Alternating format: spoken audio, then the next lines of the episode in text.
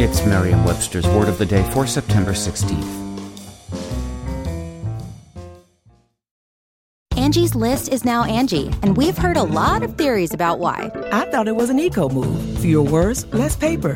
No, it was so you could say it faster. No, it's to be more iconic. Must be a tech thing. But those aren't quite right. It's because now you can compare upfront prices, book a service instantly, and even get your project handled from start to finish. Sounds easy.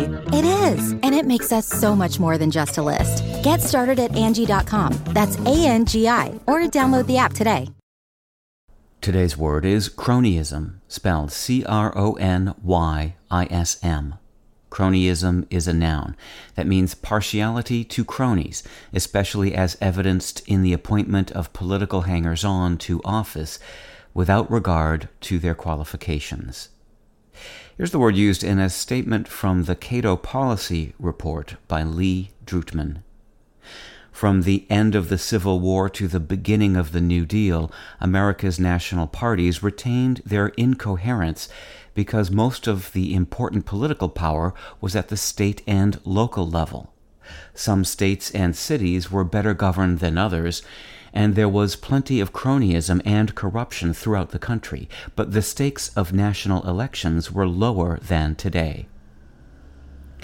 The work of ethical guidance called Ecclesiasticus includes this sentence Forsake not an old friend, for the new is not comparable to him. Practitioners of cronyism would probably agree. The word cronyism evolved in the 19th century as a spin off of the word crony, meaning friend or pal crony originated in England in the 17th century, perhaps as a play on the Greek word kronios, meaning long lasting, from chronos, meaning time.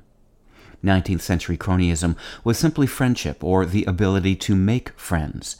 The word didn't turn bad until the next century, when Americans started using cronyism to refer to the act of playing political favorites.